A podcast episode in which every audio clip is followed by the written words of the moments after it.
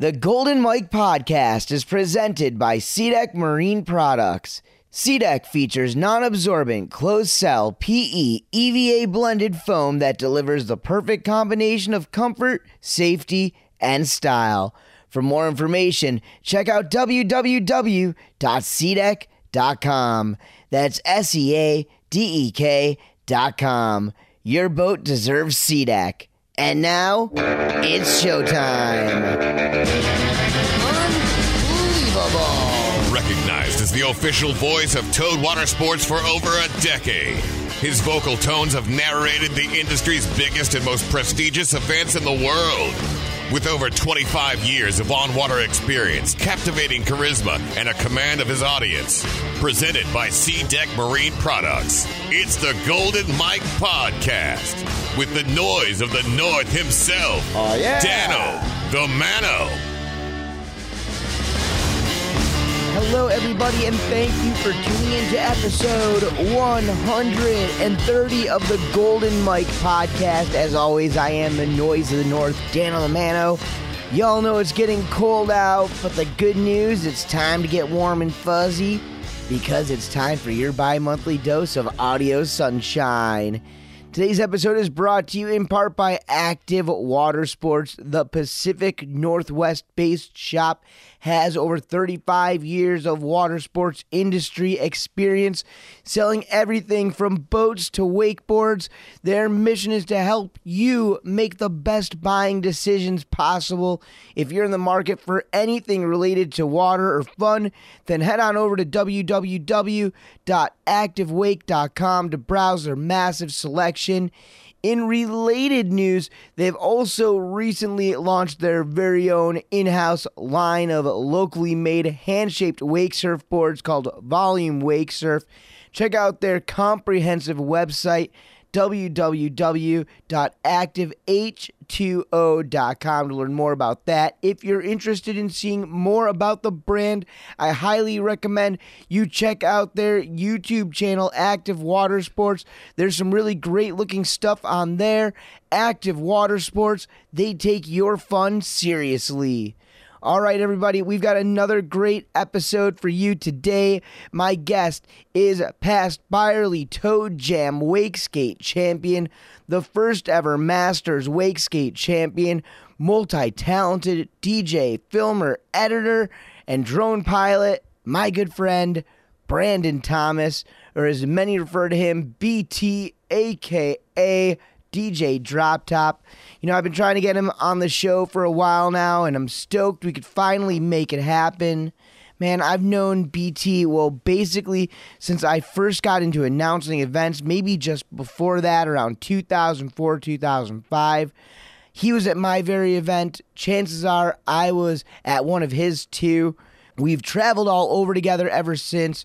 We still are today pumped we caught up on this one, but before we do get into it all, I would not be doing my job if I didn't mention that you can listen to and share the Golden Mike podcast on SoundCloud, Google Podcast, a wide array of podcast listening apps on Android devices, and if all else fails, you can always listen to it on my website, noiseofthenorth.com, the old fashioned way. You can also follow the Golden Mike podcast on Facebook and follow me personally on Instagram at Dano T Mano and on Twitter at the Golden underscore Mike to stay up to date on all the latest Golden Mike news. Also, if you remember in the last episode, I announced a new contest to win a pair of Dylan Miller's new polarized sunglasses from Harbor Eyewear. I got a chance to wear them around town and I was debating on keeping them for myself and never telling you guys about them, but that's just not the Mano way. So I'm sharing them with you guys. If you're interested in winning a pair, here's the deal. All you have to do is email me at goldenmike at noiseofthenorth.com and just ask me a question, any question, anything you want me to answer on this podcast. That's it. Just one question. My favorite movie, uh, what yo yo brand do I throw? What's my favorite wakeboarding trick? Really, anything you want. I'll pick a winner at random and I'll announce them in December. I'm actually pretty excited to see what you guys want to know. And I want to thank those of you who have already been sending questions, some very creative stuff, and I can't wait to share. So, to check in with you guys, I'm currently on a road trip through the West Coast that will culminate with me hosting the 33rd annual Evening with the Stars presented by Active Water Sports all the way up in Portland, Oregon. We started this journey by flying out to San Diego, where I hosted the Centurion Boats dealer meeting and dealer awards. Uh, dealer meetings are always a good time for me to connect with so many folks from all over the country and around the world, from all over the industry. This year, there were even dealers uh, all the way from Japan, really solidifying the Centurion brand as a global brand, and not to mention a great supporter of this podcast. Afterwards, we hit the road, headed north. We stopped up in Burbank to see my big bro Mikey, aka the Chief. But before our family could reunite, I did stop in Redondo Beach to squeeze in a quick interview with Wakeskate pioneer and wakeboarding Hall of Famer Thomas Horrell. For those of you who know, Thomas is an absolute legend, an all around great guy. Used to be a neighbor of mine uh, down in Orlando, Florida, and I can't wait to share that interview with you guys. We had a blast talking and catching up for the first time in a long time. We're right back on the road. We headed to Merced, California, just a little bit east of San Francisco and home of Centurion Boats. We went to their headquarters and factory where they were nice enough to give us a tour. Amy Mousy and Zach Kuykendall walked us around the factory, saw some really, really cool stuff, some awesome technology in those boats. It was actually pretty fun and informative. And since this was my first time at the Centurion factory, I was able to cross it off my ever growing bucket list of boat manufacturer tours. What is that now? One, two, three, four. Well, it just keeps adding up. From there, we were back west and off to San Francisco, where I met up with the one and only Jared Meyer, the king of pop. And of course, he's one of the partners up there in the Twin Lakes Corn Fest event. And we already started getting things in place for TL Corn Fest 2020. More developments regarding that to be announced as they happen. So please stay tuned. Let's see, what else? Oh, yeah, I headed to Chico, California had a dinner with Mitch Belter of Belter Insurance, and of course, had to stop by the National Yo Yo Museum while I was in the neighborhood. Now I'm in Eugene, Oregon to stop by the One Drop Yo Yo headquarters and back on the road to close this trip out through Oregon and Washington. Of course, I'll keep you posted on how it all goes on the next episode. But now for this interview with Brandon Thomas, BT, aka DJ Drop Top. We recorded it out in front of his house on Lake Holden in Orlando, Florida. It was an overcast but beautiful, glassy day out on the lake.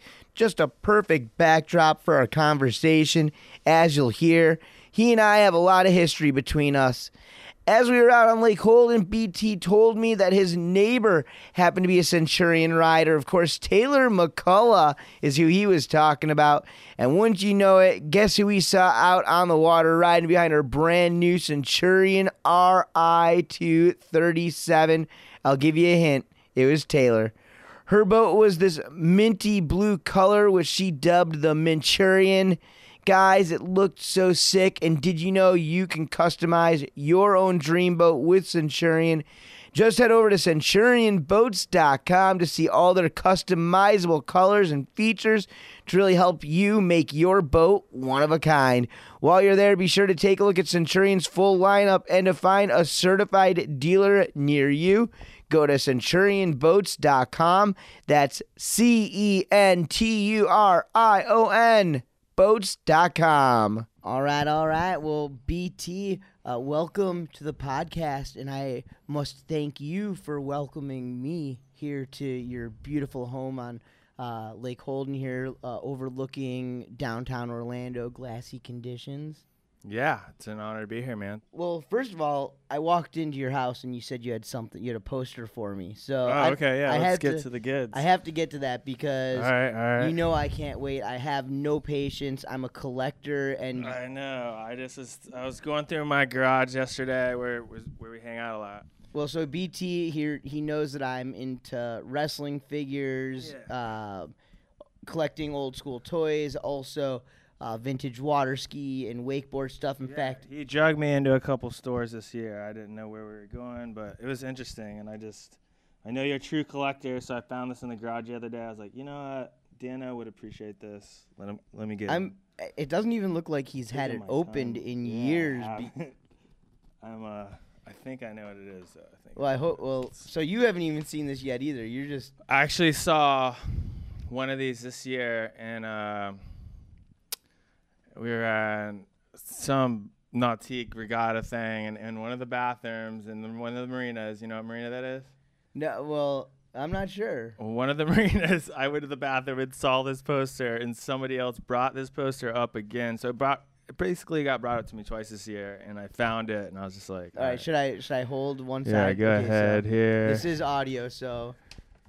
Oh yeah, take a look at this. He's unrolling what looks to be an OG Oh, man. signed Hyperlight poster, and let's see who's on this. There's BT with his bandana and hat over his eyes. yeah, we were like Grub. thug Eric theme or something. We basically were in the hood somewhere, some random house, and look at that team. we all look like a bunch of hood rats. Chris O'Shea yeah, Shaun Murray, Rathy. Rusty. Look at Jimmy, and JD. Rathy, JD, Rock, Grubby. That's cool, man. So yeah, man, that, those are um, great times in my career right there. Man, is that Rufus in that photo too? Who's- Look, Chris O'Shea's on the TV. This Looks is like he great. couldn't make it. Uh, this is nostalgic. Appreciate it. Yeah, Thank you, BT. it- yeah, I love it. So where did you get this poster from? Um, when I rode for Hyperlight, you know, and uh, I don't know, I randomly was like, oh, let me save one of these. This is pretty funny. Before we kind of get to your story, though, I know you are just getting back from a trip, and it's crazy because you were a nautique athlete for years, Mm-hmm. um, but it, it was it was towards the tail end of your career with the nautique brand that they started um, actually taking athletes and people from the factory on these missions around Yeah. um, the the the world.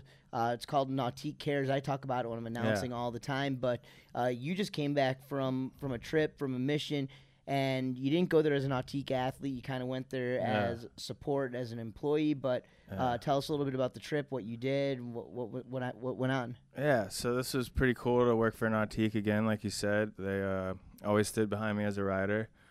So I got the opportunity to go there and document their Puerto Rico trip, Nautique Cares, where they go and take care of a family. This family happened to be an elderly couple who lost their house in the hurricane two years ago, and they're basically living with their, they were living with their neighbors, you know, and just like we're in the heart of Puerto Rico and some gnarly stuff, and it's all it, it is all beautiful, but we were definitely in like a poor area, so you could see what was going on there. And we got there, they had a couple walls up foundation, and there's just like probably 14, 18 of us from Nautiques, and we helped like like build this house from scratch. You know, I learned a lot. Murray was there, um, Barley was there. Those two are awesome at building, and Jody which I don't even know. Jody Grass. Yeah, I don't even know if you would know this, but she was sweating her face off working so hard and just it was awesome experience. And yeah, I was sent there to film, but I had to get my hands in there and um yeah, we built some we built some an awesome house and that video should be coming out. Cool walkthrough. We hand over the keys at the end, and um, people like Brian Sullivan and just the Nautique crew. It was awesome to be a part of. Let's kind of go through the story a little bit with you, and I've got a, a bunch of notes and bullet points. You Uh-oh. and I have been super lucky because we both started coming up through the ranks of like I guess uh, I would say the professional side of the industry Yeah. right around the same exact time, right around that 2005, and we have some like simil- some similarities. Like we both got our start, I think, working on the tour and traveling with that. Um, but it's funny. Uh, most professional wakeboarders or wake skaters or water sports athletes in general come to Orlando because it's the spot to train year round. But it's not too often that um, an athlete specific to the sport is from right here in Orlando, and you and you are, and uh, you came up through the ranks not as a water skier and not as a wakeboarder. You um you are straight up a wake skate dude. um, you were there in the early days. You were a part of some of the uh, biggest and most influential events from the the beginning. You won those events. You helped build those events. Um, but uh, let let's go let's go back to the beginning and how you kind of uh, got into it. Where you were born and raised here in Orlando, and, and did you Mm-hmm. guys live on a lake? Did you guys ride behind a ski boat or do anything like that? I actually lived really close to this lake, uh, off a canal. My grandmother lived on a canal. I lived across the street, so I spent a lot of time on that canal learning how to fish. I Right was here on Holden? Yeah, right here on Holden, a couple streets over. And I never actually was like pushed to go ski and stuff a lot. I just enjoyed being around the lake and fishing and just the that whole scene ever since I was a little kid. And my dad always took me to his friends' lakes, and we would do the same. And it wasn't until like maybe I kneeboarded one day I thought that was cool. But So, just from knowing you and, and some of the stories you told me in the past, it sounds like OWC is kind of the place where where you got your foot in the door and you got and you kind of got your start. so you weren't got riding behind there. you weren't riding behind your boat. You were just like one of those kids who was going there after high school. dad didn't want to buy a you know however much money boat because he couldn't fish out of it. He he wanted an all around boat or something. And he didn't just he you know he didn't want to buy a wakeboard boat. So I had the cable park and that was cool. And then I met like Mike Ferraro, met all types of people like Keith Lidberg and cable park rats. How did you discover OWC though? Oh man, I think I went up there for like something was going on up there where there's some athletes were gonna be up there, and I remember Parks being there on the Indian rope doing his like crazy things, and I was just like, holy cow, like this is here, like. Did local kids from your school ride or anything like that? Um, I no, I don't think anyone was like as serious as me, but yeah, a couple people did ride. You know, that's what kept keeps you into it with your friends and stuff. So I was skipping school, going to the cable park. I never skipped school. I went to a Christian school. I was like, oh, sharp, had my khakis on. I was proper every day. But come uh, come the cable days, I was skipping school, not to do anything bad, but to go ride, and, and it was awesome. and so uh, talk about those days riding at the cable park and um, like riding Yeah. with and meeting some of the uh, some of the pro dudes who you later on became like close friends with and, Yeah. and you know like uh, I, I don't know I mean competitors with and stuff Yeah, like there's that. definitely a lot of stories for me at the cable. Um, I would just, you know, to make it quick, I'd say I started wakeboarding there. I was doing the rail parks and or doing the rail park, and I was just like so into hitting rails. I won like one of the contests, and that kind of got me hooked.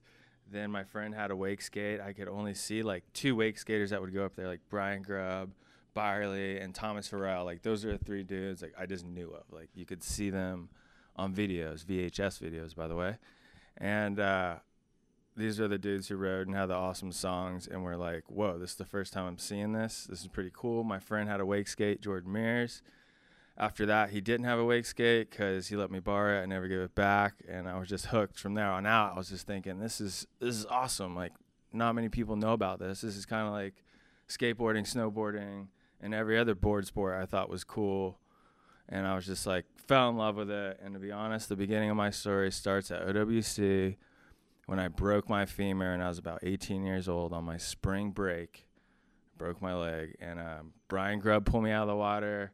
Chad Sharp was there, and it was like, it was like I had two knees when they tried to lift me out of the water. It was just crazy. I mean this is 20 years ago we're talking Yeah, this is the, doctor's like, you'll never freaking wake skate again. All this stuff. They put And a rod in my leg. you know was- it did was you crazy. know Grubb or Chad I just time? knew Grubb as like this wake skater. I was trying to follow around, do his tricks. He had fallen on a toe side shove it, and then I ended up trying one and um, break my leg. And I'm screaming at him, "Hey, Grubb, come get me!" He's like questioning me, asking me if I'm okay. He's like, "Are you sure? Are you sure?" I'm like, "Yeah, I'm sure. I broke my leg." Then he like Baywatch me, and then like ever since then, that's kind of how I like met him, met him, you know. So it's just crazy story from there on out. And um, went through this big healing process and realized when I was hurt, like, hey, this is what I want to do. Wrote it down on a piece of paper. I still have that little piece of paper. And um, just pursued wake skating as I was healing in my mind. I was like, this is what I'm to do. I enjoyed it. So I was 18 years old at the time and didn't feel like anything could stop me. And went for it. some of my other early memories of you were um, the projects hmm as well as um, through that relationship riding at the projects Yeah. and being a part of whatever they had going on out there uh, you were also getting to ride along on the pro wakeboard tour in the early Yep. days when they actually Jet still ski. Yeah, they still ski ran uh, wake skating behind the jet ski there, but you were also um, you were building rails. And what I thought was so cool was like actually kind of thinking back upon your career, and like I look at myself a lot of times. And I'm like, man, there's so many different parts of the industry that I've worked in. And just different rungs of the ladder that you've climbed and stuff like that. And I like look at it and, and seeing like how many of the, the, the different um, you know uh, areas within the industry that you've worked in. I think Yeah. is so so impressive. But Thanks, man. I wanted you to talk a little bit about those early days at the projects and some of the crew out there, the P unit, and how that led into um, Yeah. getting your, your spot on tour. Yeah, so there's definitely a, um, steps on my way of getting sponsored, and um, you know, it started at OWC and some local riding at home. Then when I uh, went to school down south, I was riding at Ski Rixen as well as coming home on the weekends and riding at OWC. So then I was kind of getting both worlds. And Dean Lavelle had a boat down there, so I rode with him. And Mike Farrar had a boat here, so I was just like rubbing my face in as much as I could on the weekends. I came back to Orlando to ride, and then so when I broke my leg, it was like the first year of college, and I had gone to Pat Panakos at the projects, and I said, "Look, hey man, I really love this place. I'll pull some people on the jet ski for you, and when my leg gets healed, like, will you let me ride?" Like, basically, was my hustle there, and and uh, so I'm pulling people on a jet ski with like a full cast, like, oh, give me your 25 bucks, like 20 minutes, blah blah blah, give it to Pat, and then um, from there on out, I developed this relationship with a whole nother crew, and this was like out in the sticks too, so it was just like another just quiet place to go and um, practice your uh, practice your wake skating, you know. What were the projects back then? So Projects Park, I mean, you say the projects to people in there, what the heck?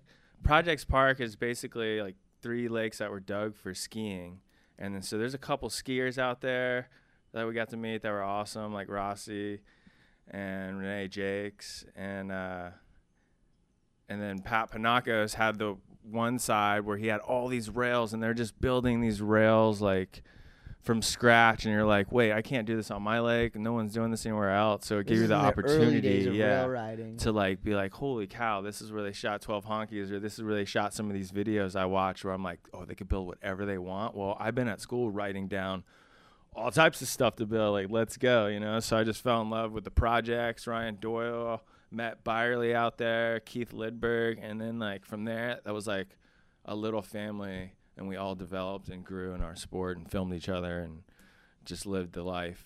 your influence as a wake skater, but also the other things that you were doing. You were always dabbling around with Yeah. um, a little video, which has now become so prevalent in your everyday life, but also. Some Uh, DJing. yep, the DJ and, and uh, traveling around, uh, the doing the. DJ drummer stuff. yeah, I was uh, hoping you'd bring this up because when I think about Dano, I think about these days right here. Mantis is on the stage playing the drums to the side of me. I'm playing some rock songs. We're looking at each other. We kind of have a routine going. The boat's getting filled up, by the way, so we're having to entertain the crowd. And um, we had our little 15 minute spiel, and here comes Dano. He's throwing shirts. Shirts are flying. People are coming to the stage and it was just crowded packed and just jammed out. And like these are just like moments i'll never forget. And uh, yeah it was just a scene. We made this cool scene on the stage and on top of that I had to stress about going and riding. So i felt like uh, yeah throughout the whole time man we've been been doing more than just riding just trying to be a part of the industry and push my djing or pushed the filming and just yeah this is uh, my family Hey, so um, you know, kind of talking about some of the folks that we've met and who you've met and gotten to hang out with. One name that comes to mind is um, Rockwilder, Yeah. yep. and talk about your relationship with him, who he is in general, and uh, and and what he what he was involved with here in wakeboarding, but your relationship with Yeah. with him So I had an awesome time in wakeboarding, and everything was kind of popping, and I was coming up doing my thing. We got presented with a man named Rockwilder, and uh, and he was going to do some songs for some of the athletes. Now this is someone who has like many a Grammys, uh, produced music for Lady Marmalade, produced for Redman and Me- Method Man back in the day, and um, just someone the music industry looks up to and knows his name. There's a song. Did some Missy Elliott stuff. there's uh, Redman uh, Method Man Dun, dun, song named after him. Yeah, the Rockwilder, the Rock Yeah. Yeah. And so I heard this was going down, like he was poking his head in and like getting some athletes to try to do some music for those athletes. And um, I was just like right away, oh, I got to get in on this. So before you know it, I was in there. We were jamming. We made like great friends with him between Brian Grubb and the household, and um, he was always coming over. Comes in town to produce and um, says what's up. And yeah, I got my own song. It's called "I Am Legend." You can get it on iTunes. I don't, you know, think it went anywhere, but it was really fun to do. you guys with get any guy. royalties for that stuff? Oh God, let me pull out some phone numbers. Yeah, right. Make some calls. Absolutely. I mean, just just incredible though. I mean, in those days, I mean, you were going downtown and going to the clubs Yeah. with Rockwilder. I mean, that Yeah, that That- guy was taking us to events as well, and yeah, we've met some crazy people throughout the industry. Dale Earnhardt Jr. Yeah, I was hoping out that- with him. that's what I was hoping you'd um actually kind of d- tell some of that Dale Earnhardt story for us. Yeah, I don't think anyone believes me, but it was like we met a couple kids who were into wakeboarding and knew what that was, and we were gambling, and, and we missed our flight. We come back, we you see were. this. And where were you guys? We were at the MGM Grand In Las Do- Vegas. Las Vegas, and my buddy Spencer was there, and so we met these guys that were into wakeboarding, and then they happened to be with Dale Earnhardt Jr. And before you know it, we're in VIP. Before you know it, we're up in their room. Grey Goose, by the way, just like getting rolled in, and then we became friends with these guys, and they've shown us their world. We showed them ours, so it was cool. And so now you've actually gotten so aside from meeting Dale in Vegas, you've also gotten to go to his actual home. Yeah, we went to his house, and um, his whole like backyard has this like uh, cowboy themed town in it. They took us to the Hendrix like motor shop, and it's just like pristinely clean. and they just showed us their world, dude. They showed us the engines that go in these things that they're not, you know. I, And do these guys wakeboard and everything as well? yeah, they have that lifestyle of living on the lake, and um, they love just going out and having fun, and it's part of their growing up too. I think where they're from in North Carolina, there's a couple of cool lakes that we hung out on and went to bars too. And So like a, a guy like Dale Jr. Is he? Yeah. But is he like on the level like like us, or is oh he man, all over these- the place? these, uh, I don't think I've ever like ridden with him. You know, we've just been kind of at some cool places where he was. We never actually got him on the lake. Um, you know he was enthusiastic about being on the lake? This is funny. I pulled up on. I used to live at Brian Grubbs, and I pulled up to the lake, and it was uh, motocross bike guy.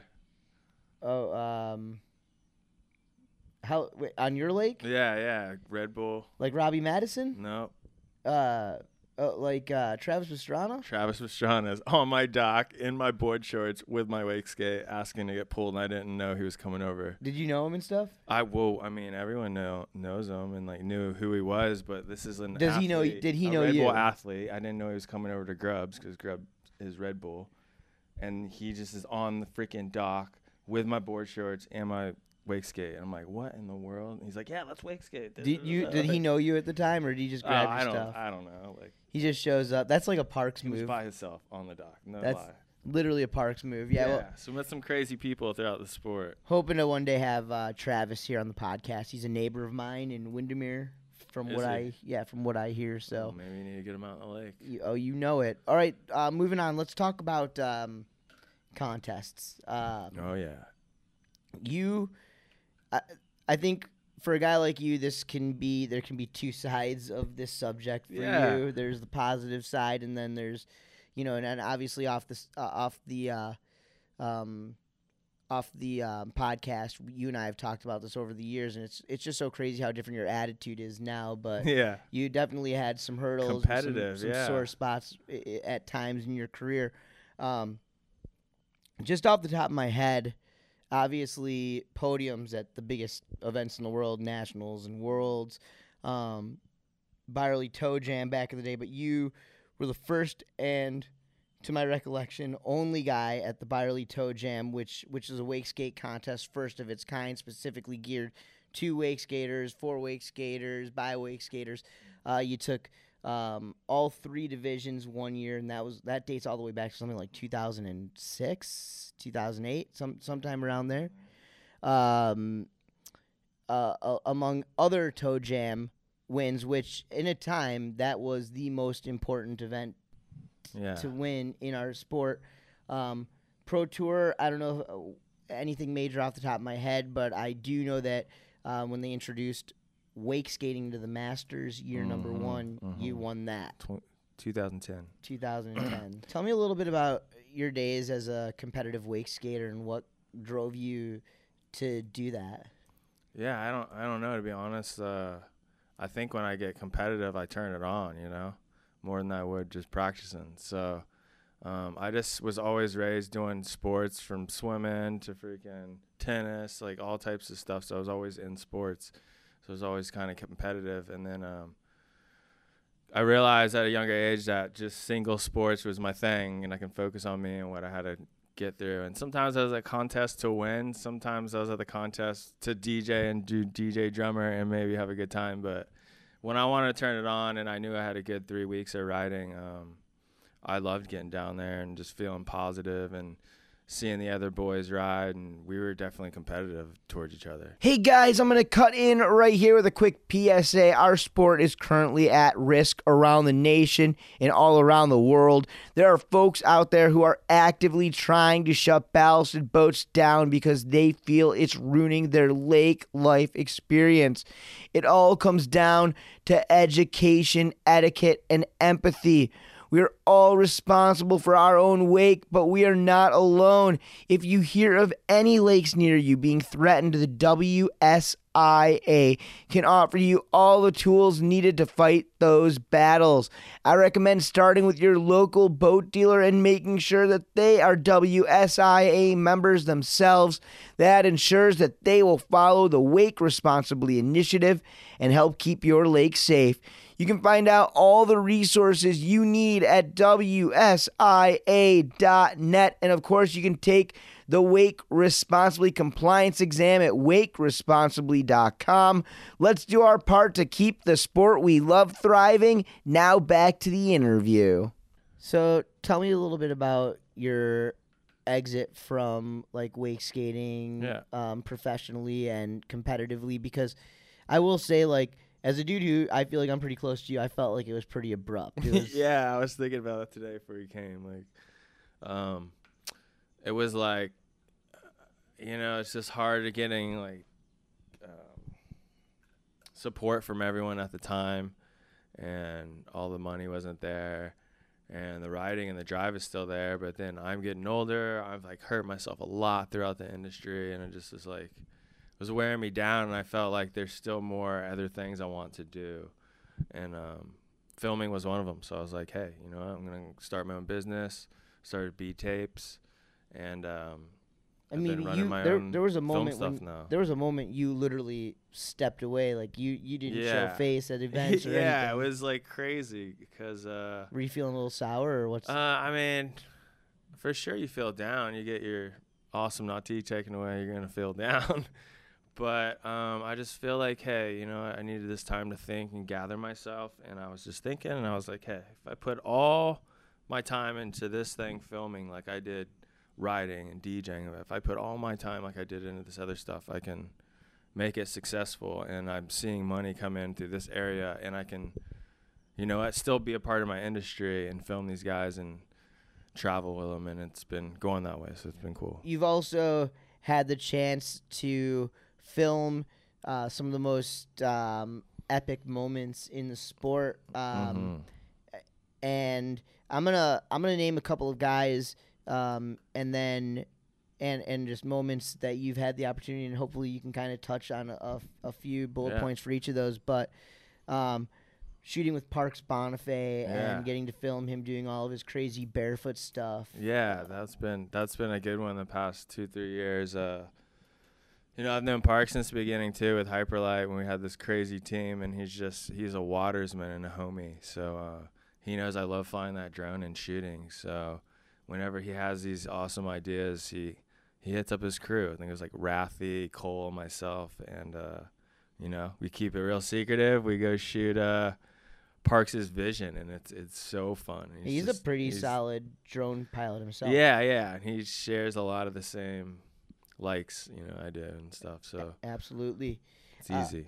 Um, uh, one of the biggest moments in wakeboard history was the triple flip with Cody Hesse. Mm. yeah, Not once, but twice. Yeah, yeah. That's uh, Cody Hasseman. That's a that's a good name. He's uh, when I kind of took my break from wake skating and I stayed away from the industry for a minute. There was two people I was filming a lot, and it was Cody, and you're gonna say the other name, Daniel Grant.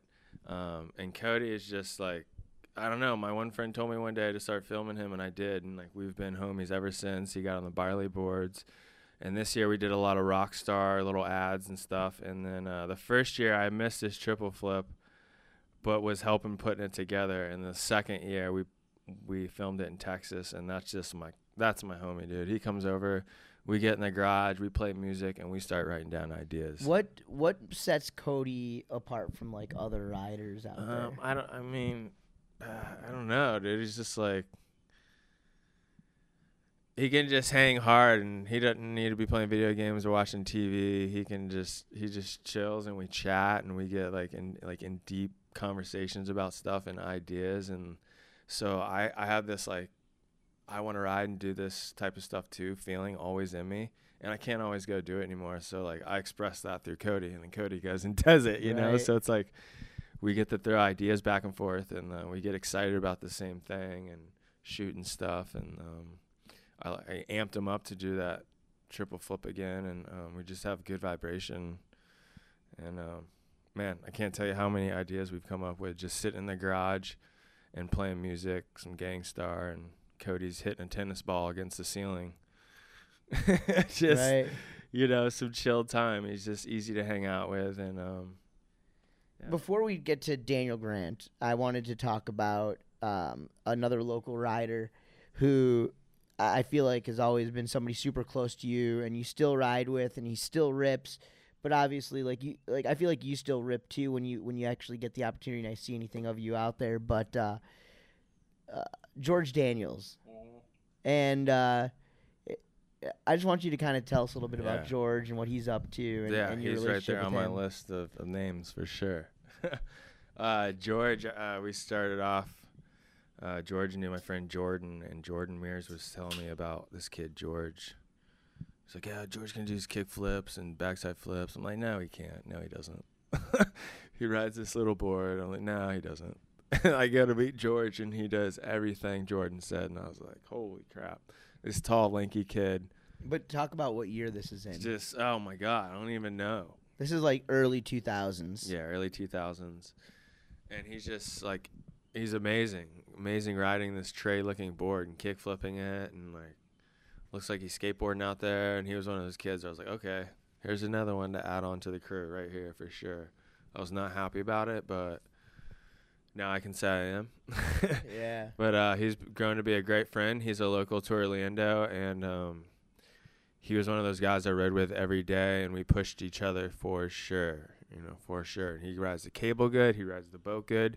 He rides a two by four good. George can ride anything at any time, and from now to then, like I think he's gotten better. Like Right. honestly, like he can still go out there and still does go out there and kills it. Whether he's filming with his iPhone at Kobe's Cable Park down the road, he he just like uh, he's in the fountain of youth, and he's just still riding good and can probably compete if he wanted to. Heck yeah. All right, let's get to it. Daniel Grant. Um, you, so some people, well, I don't know, I would argue that you were one of the first guys to kind of recognize Daniel Grant Yeah, and his talent, like on an I'll international level. Yeah. Um, but you know, as Daniel's star has risen, uh, he's also been able to help. Well, you, and I feel like he rode your coattails at the beginning, and now he's kind of, um, kind of paying it forward and back to you a little bit. Yeah, and you got mean- to work on some insanely cool projects with him. I can talk all day about that kid. Um, I met Dan when he was 12 years old in the Philippines. I was judging a contest. Reef had sent me there. I was there with Donald Shelbrick and Keith Lidberg. And I was watching him wake skate and wakeboard just in amazement, going, oh my God, if I had to compete against this 12 year old, he's probably going to beat me. And then I felt like all the other riders were like, oh, whatever to this kid but I was kind of like in amazement. Got to stay there for a couple weeks extra. He never acknowledged me once. It was it wasn't until I fell by him and like said what's up, you know. So I was like, who's this kid not even acknowledging me? Was he just like a shy little kid? I think he was just having fun doing his thing, and I was like, oh man, like can't believe he didn't say what up to me. So I made a point to say what to him and just like the two extra weeks I had there, we just rode, and I think I had the first GoPro like that had come out, and I put it on a bamboo stick and filmed him. I have it like on my Vimeo still, and he was just doing a laps. Like my arm was getting tired, three laps and him wake skating and not falling, and I was just and like doing gnarly stuff. just doing gnarly stuff. I like pulling like r- long rails, like having to pull up the rope because the rail is so long to get itself. I just crazy things, and I just saw my eyes was like, okay, I was meant to be here and film this kid with this GoPro. And then I got home, kept in contact with him and his dad. Said, hey, David, get this kid over here. He needs to be sponsored by some American companies. People need to see what he's doing. So he came over. Grubb was not pumped. I had a 12 year old coming to the house to stay but uh, we talked him into it and um, saw that how pumped this little kid was and looked up to us and yeah i was like his american dad i felt like and uh, every time he'd come he'd stay on the floor and crash out and ride with us and um, we introduced him to sponsors and people and i didn't by any means teach that kid how to ride he's just a phenom by himself so i just kind of gave him a map and, and he followed along and I show him how to DJ. He learned how to DJ. I show him how to edit. Now he edits all his videos and stuff. So he's he was a sponge. He was taking it all in, and I thought that was awesome. And it was just like, uh, yeah, it's this little dude taking all all the stuff I put in front of him. And so to see what he's done with it, he's like gone way higher than I could have or imagined. Absolutely. Right. Right. I think it's uh, rad that uh, over the years you and I have gotten to travel so much, and uh, like I- I'm sure you knew that I would probably come to it, but one of our first travel stories, we had like a gnarly uh, plane ride to Mm. oh my Cleveland. God, you I know- always make this so much worse. Well, I Go feel ahead. like I feel like this is the reason why we've been holding out on this podcast for years because you're worried that I was gonna like Not tell at them. all. I'll, I'm just gonna correct you after you tell it Well, wrong. The way that so you and I were going to a Step Up Productions Rail Jam, and this is like circa 2006. Just Yeah. FYI, this was a long, long time ago, and um, I wasn't a, a seasoned traveler by any means at this point, and. We're coming in. It's a snowy windstorm in Cleveland, and the way I recollect it, a huge, a huge gust of wind blew us to the side of the runway, and we had to do uh, what they call a touch and go. And I basically just remember. I know. I remember I was freaking out personally, but just I remember looking back, laughing, and you and Robbie Jakes were sitting next to each other, basically like next to me. holding hands and. See, this is where it gets. Yeah. This is where you're pushing the limits. Okay, so anyways, I, I want to hear your recollection of. Yeah, still to that day. That's probably one of the gnarliest flights, and um, yeah, I mean, I was not good at sitting on flights. I'm, I get anxious and everything else, anxiety, and my palm, of my hands, not like anymore, not as bad, but my palm, of my hands would sweat, and like I did not like it. We were getting into this crazy flight. It was coming down sideways. The plane was coming down sideways. You know, how they park it like that sometimes. He tapped it, and then or he didn't even get 100 feet like down or he was probably 100 feet away Yeah. from the thing and pulled back up all crazy and we had to go through it all again after i stressed my heart out and i basically remember just i gripped the chair and i throw my elbows into the chair but it happened to be the lady next to me i throw my elbows into like her ribs and she had said something to it after after the flight and stuff was cracking on me yeah i do not like flights that much that was a bad one That was that was that was gnarly, you man. always bring that one up It it's crazy Thanks. though. Um, so you and I have been hanging out since then, and and another thing that um, I like I want to mention on is eh, what's cool is like especially lately since you've been coming back on these events with us. Um, I feel like you're one of those dudes um, who has been doing like a really good job of not only getting your work done but taking advantage of some extracurricular time but not necessarily yeah um, going to parties and stuff like that. It's a different era. Business, ex- business B. examples that I wrote down is like taking the opportunity to go out and wake foil or wake surf or surf at BSR. yeah Um, you went on a you went on a toy find with me. Oh my god, that was fun. Yeah, you know what has been fun is to not go to go to these events and just I know I can go do my job and film. And before it was like, oh my god, am I gonna ride good? Like I gotta get my mind right. Like da da da da. Like if I don't ride good, then I'm having drinks. Like you know, it's like your anxiety is all crazy. So now I have been trying to enjoy it. And yeah, one day you did pull me to this crazy toy store and we had the best time. And yeah, I can just go wake surfing at the event and just have a good time and enjoy uh, enjoy the atmosphere a little bit more. Well, and also some of the, like the extracurricular filming that you've been doing and getting to work with some of the guys. I mean, you're there Yeah. Paid to to put Yeah. together these like little sizzle reels from these Mhm. events, but some of the relationships that you're making with um, with wakeboarders and do, like young up and comers that maybe you wouldn't have Yeah. in the past because you were so focused on just wake skating and that aspect. Of, Yeah. It's, it's been uh yeah, that's definitely when people ask me how my year's going, I'm like, you know, it's been awesome to see the up and comers and stuff and the junior men and um what's his name, Finley? Finn? yeah, Finn, Finn yeah, Bullock, Finn Finn Bullock, man. He's he's kid's good. insane. And uh to see from the cable to the boat, we go some of these events and they had like worlds, you know. They had boat stuff and cable and I'm running back and forth and like flying the drone on those guys on the cable and just seeing how technical it is and even the girls they're killing it and then the boat stuff's just like a whole nother realm and um yeah it's been cool to be feel like i'm part of the ride when i'm filming those guys and um meeting a lot of them and seeing them come up is it's cool Yep, and uh, you get to be the guy who basically uh, helps paint that picture for, for Yeah. the uh, for the mask. Just say I got a lot of people instant message me for drone trip, uh, dr- drone clips lately. I bet, yeah, yeah, yeah. What's the going rate on Oh, clips? that's that's uh, that's what I've been thinking of. I don't know, twenty five bucks. We got to keep it cheap here, but honestly, so many people ask me for clips. I think uh, I decided the other day I'm just gonna get every drone clip I have from um, Mexico Worlds and just put it on one reel, put it on my YouTube uh, channel, and you guys can pick from it. They can just rip it. Yeah, they can just rip it. You know, yeah. why Good not? call. Okay, um, I want to talk about um, with your filming, getting to film X Games Real Wake. Yeah. How how Oh, much of a dream come true is that? That was awesome. I mean, those X Games videos are so cool, and everyone takes the riding to a different level because they know how it's going to be shown. And um, it was rad. And then to get to work with little Daniel, you know, after I told you knowing him all these years, he uh, he asked me to do it. So I, this is a time in my transfer too, where I'm going from riding to shooting all the time. So that year was like the only thing I did besides him and Cody. You know, was shooting his X Games part and um, traveling with him and his dad and his family. And man, Dan's given me some of the best trips of my life, like by just going and filming him. So Absolutely, man. we've had the best times, and uh, he put his, you know what, on the line for that one and wanted to do something different, and um, we did. Are you sick. guys proud of how it how it all came Yeah, out? yeah. I mean, you're always wanting to critique it afterwards, but How did you guys finish? um, I don't, I don't know. The top, I don't even know.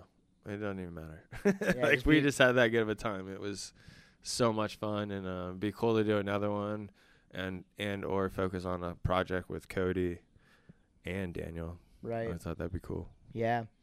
Um, throughout your career, you, and especially you know over the past few years, uh, you've also done a lot of collaboration and the opportunity to uh, uh, ride around with um, Bear Soderlin, The bear. who's like you know obviously one of the most epic photographers in the Yeah. wake sports industry, but a guy who's also been carving out a little spot for himself in other industries and. Um, I, kn- I know you're always like going like on spring shoots with him. Oh my god, yeah. It's like you know me, man. All these names you're throwing at me. Well, so talk talk about Bear and also some of those opportunities because I know Yeah. he also through Bear you got to meet like Tim Tebow, Oh, who's yeah, like who's you know Jeez, I obviously need to one of the write most down all these names. uh, football player, uh, Birdman. Birdman, flying any weather. Yeah. So basically, Bear has been at the beginning of it all, and since I was too, and I saw him living next to Byerly back in the day with old cameras and definitely not digital cameras, and learning the hard way. And he was, I mean, he has history of shots with us, and it's always been awesome to work with him, and even more lately because I'm into filming and Beryl hit me up, says he has some mission or some job that he needs me to come assist on, and I'll go assist him and learn so much. And Bear's like, he's not the guy who's gonna be like, hey, this is how you do it, but he'll show you how to do it. You know what I'm saying? Like secretly, and he, and his way of like taking me out to his jobs has been awesome. But before that, yeah, we were always shooting, going to the springs and um, shooting, riding, and just taking little missions and you know, not really knowing what the outcome was, but he was just always willing to put the time in. that uh, outcome usually comes out pretty yeah, positive. it's pretty awesome. And uh, what about getting to meet like Tim Tebow and uh, Birdman and stuff yeah, like that? Yeah, so the past two years or something, he's had some pretty cool gigs, and uh, Tim Tebow, right there in his house, super nice guy. We're like moving around his couch to set up this whole scene for his book, and uh, yeah, Bear's super professional, and he goes in there, and seems like everyone always loves him, and the his whole family was there, and then Birdman, we've done a bunch, and. Uh, I mean, you could be there at four o'clock in the morning waiting on Birdman, and uh, yeah, I I, he's just a late worker and just a powerful guy to be around. I'll be holding the the bounce next to him. I won't even look at him in the eye. I'm just going, "Oh, what's up?" You know, just trying to be professional and um, just seeing how Bear works has been a great learning experience for me. Very cool, man. Yeah. Uh, we'll we'll finish off with this here. One of the most recent things that I saw you doing. Um, we had our good buddy Mr. B-Rad Smeele in Oh, town yeah. recently, and I know um, I know that um, you've been running around with uh, with a pretty nice girl as of late. You've been doing some more free diving and stuff like that, and I know uh, Brad's been getting into some of that as well, and he was Yeah. in town and.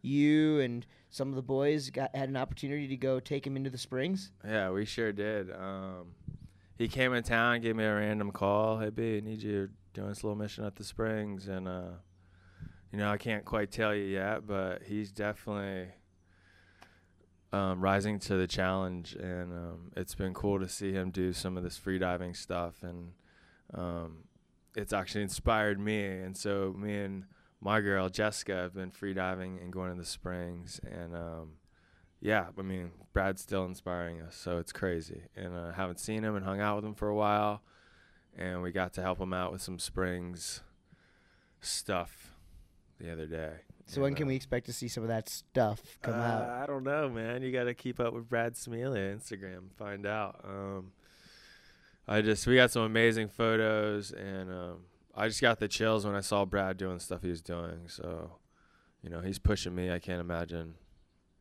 how many other people he's pushing on that Instagram. So He's a powerful dude, man, for sure. he sure. really is. Very good. All right, BT. Uh, what did I miss? Anything? Anything you Uh, you talk missed about? about Dano and I were at every single freaking stop together this year. I feel like we were at everything together this year. We got to hang out a lot. We got to vent a lot on our long long days at the end of the day or at the beginning of the day. Yeah. But uh, we worked hard and uh, it was cool to see you do your thing. And you know what? I never get sick of hearing your voice. You too. And, And, I don't think anyone can quite do it like you. So I appreciate you. it. And you came up to my event in Wisconsin. We hired you fully. You were on the oh yeah, film crew. that was one of my probably favorite events I went to. Was the Corn Fest? Can't miss it. Won't miss it I'm gonna say this, BT. next year. When you told me your price like a year ago, Yeah, and I price are you- second guessed myself, and then, guys, all I'm saying out there is I didn't know Brandon. Thomas is worth uh, every penny. so if you guys are looking for a dude to come out, just don't take him on my dates. But I think I think this year it's like August 14th and 15th or something like that. So save those Yeah. dates 'cause I need you All in right, Wisconsin. I'm there, man. I had the best time, and um, saw some show skin and some different stuff I haven't seen, and like a coming together of our uh, industry. That was really awesome. So thanks for doing that. Very good. All right. Uh, before I let you get out of here, uh, shout outs, uh, sponsors, and social media. Oh man, shout out! I just want to right away go to the people that helped me coach when I was young, like Mike Ferraro, Dean Lavelle, uh, Pat Panakos for being there, and obviously Byerly, and um, there's all my homies that we that we've all come in this industry with. It's been uh, it's been quite the adventure, and my sponsors are. I don't really have any. Maybe you it's actually mention, a nice thing. yeah, mention some of those guys who Uh, supported yeah, you for so, long. So I gotta bro. thank Nautiques, man. They were there and just trusted me, and Rockstar, and who else we got on the old board? Performance Ski and Surf, man. Oh my God, they had the first board Byerly Wake Skate waiting for me. I was knocking on the glass at 8 a.m. in the morning. Yeah, Bill So, does some good uh, work over Thank there. you, Bill, and um, yeah, it's a lot of people unnamed there that have been there for me, and it's still great to be a part of the industry and. it's very let's cool. Keep, let's and keep some doing the, it, D. And some of these guys are, and some of these guys are now rehiring you back to, Yeah. to do projects with them, which is awesome. Yeah, that's uh that's been the cool part is to come back to the industry and give back a little to what it's given me, and also see it grow, watch it grow, be part of it. Drop your social media so they can find you. I Okay, know you got a couple. Um, DJ Drop Top, been running that one, and then um, I made a business one, B Tapes, which has a lot of fun stuff and a lot of stuff from the tour stops. Um, check it out, appreciate it. There it is, guys, at DJ Drop Top, at B Tapes, BT, Brandon Thomas, right here, the Golden Mike Podcast. Thanks, Thank you, brother. Dano. You. Belter Insurance has been dedicated to the marine industry since 1982 with over 35 years of experience serving the best dealers, manufacturers, and events. Belter Insurance is an independently owned and conflict free company that shares your passion for being on the water. The best part is that, unlike other companies, Belter Insurance focuses solely on the marine industry because they love being on the water just as much as you. Belter Insurance, good, better, Belter.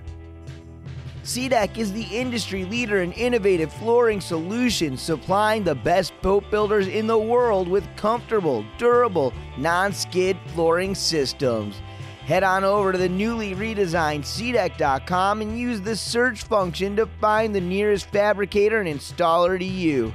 They have hundreds of boats digitized with their patterns on file, and if they don't have your exact boat in their system already, a certified installer will come to your house or boat storage, digitize your boat, and create a custom flooring job to your exact specifications.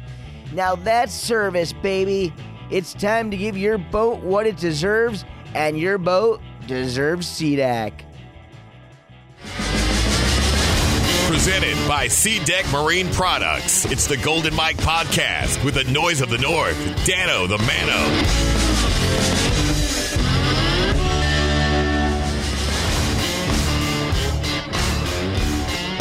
All right, folks, I hope you had as much fun listening as I did talking. It's been great watching BT's evolution from wake skater to accomplished videographer before my very eyes.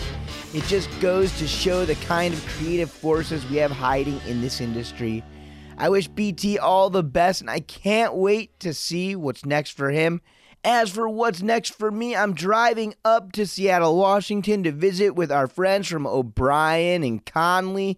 And I'll also be stopping by and visiting industry legend and friend of the show, Eddie Roberts. Sadly, Eddie has been battling cancer for the last seven years, and I really want to make sure I get a chance to see him. If you guys have some time, please go all the way back to episode 67 of this podcast and give it a listen. Eddie was my guest. Also, if you feel so inclined, please reach out to the Roberts family and express your support during this not so great time.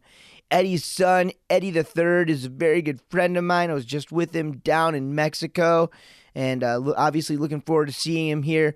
Can't wait to spend some time with the crew, and just wish him and the family nothing but love. Finally, I'll be heading back down to Portland, Oregon for the 33rd annual Evening with the Stars presented by Active Water Sports. Hopefully, I'll be able to get some interviews with the likes of industry heavyweights like Ronix Ryder, Jake Palat, of course, from the Valdosta Weight Compounds, Quinn Silvernail, Tommy Czeschin, uh, Olympic snowboarder and liquid force, Nautique Ryder, and Bob Soven. Also, on that last episode of the podcast, I mentioned that there might be a special mystery guest. Well, keep your fingers crossed, but it looks like it just might be the legendary Randall the Vandal Harris. Wouldn't it be awesome if he could get his own full episode? So you guys can hopefully look forward to that. I want to give a big thank you to Brandon Thomas for being on the show. Thank you all for listening. An enormous thank you to the sponsors of this podcast for their continued support. Thanks to SeaDek Marine Products, Active Water Sports, Masterline, Boulder Boats, Centurion Boats, WSIA, Roswell Marine, O'Brien, Leadwake, Slingshot, Connelly, Ronix, Hyperlight, and GoPuck. Behind the scenes, a special thanks to Jane Levy in the office, Arthur Shabashevich on copy, and Rich Walsh on sound. That's it. That's all for me, folks. A reminder you can follow me on Facebook at the Golden Mike Podcast, on Instagram at Dano T. Mano. You can message me there or at goldenmike at noiseofthenorth.com. I want to thank you all for tuning in and listening once again. As always, I'm the Noise of the North. I'm Daniel Mano, and you can hear me next time right here on the Golden Mike Podcast.